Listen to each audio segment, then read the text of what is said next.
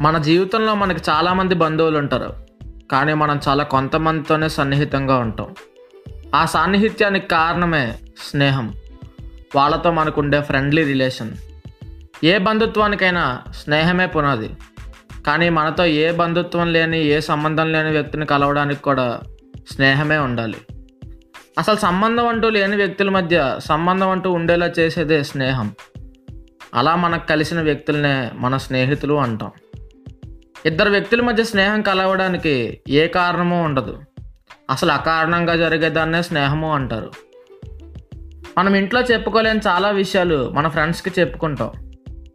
మనకి వాళ్ళకి మధ్య ఎటువంటి తెర ఉండదు. వాళ్ళతో మనం మాట్లాడేటప్పుడు మన మనసుకి మన నోరుకి మధ్య ఎటువంటి ఫిల్టర్ ఉండదు.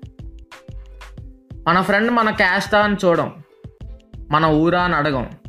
అలా చాలా న్యాచురల్ అండ్ ఆర్గానిక్ రిలేషన్షిప్పే ఫ్రెండ్షిప్ మనం ఏదైనా చెత్త పని చేసేటప్పుడు నువ్వు వెళ్ళు మావా నేను చూసుకుంటా అనేవాడు అసలు ఫ్రెండే కాదు.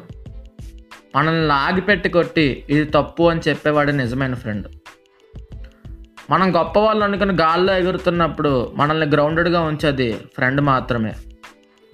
రామోజీరావు గారు చెప్పినట్టు ఎవరితోనైనా ఫ్రెండ్షిప్ చేసేటప్పుడు ఒకటికి పదిసార్లు ఆలోచించాలి. ఒక్కసారి ఫ్రెండ్ అయ్యాక అవతల వ్యక్తిలో మనకు చాలా తప్పులు కనిపిస్తాయి. వీలైతే తప్పుల్ని సరిదిద్దాలి. లేకపోతే జీవితాంతం భరించాలి. అంతేగాని ఫ్రెండ్ని గాలికి వదిలేయకూడదు. చివరిగా ఒక మాట. మన ఫ్రెండ్ మన క్యాస్ట్ వాడు అవ్వచ్చు. కానీ మన క్యాస్ట్ వాడు కాబట్టే మన ఫ్రెండ్ అవ్వకూడదు.